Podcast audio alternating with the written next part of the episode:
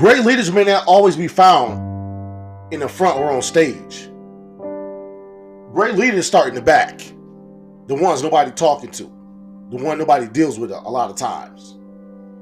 About your position is more about who you are. Most couldn't tell me right now if I asked them what type of leader they are. But if I asked who you are, I'll get a better description. There's a leader that lives on on the inside of every one of us. We just don't use that ability in any capacity. Most leaders like they're like untrained shooters, right? Just pull the trigger in the right direction, they hope they hit their target. You may get lucky, but a skilled and trained shooter knows his target. He understands wind control. He knows when to pull the trigger and will most likely hit the target every single time. And not just whoever's standing around.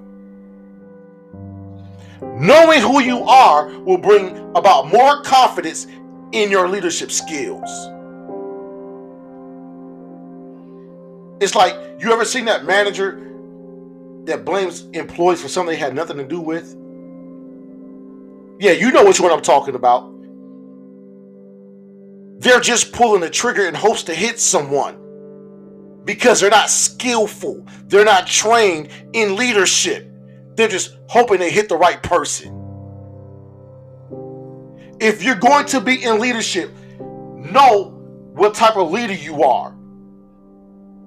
Understanding your targets so when you do pull the trigger, you hit the right thing or you hit the right person, not just anything or anybody standing around.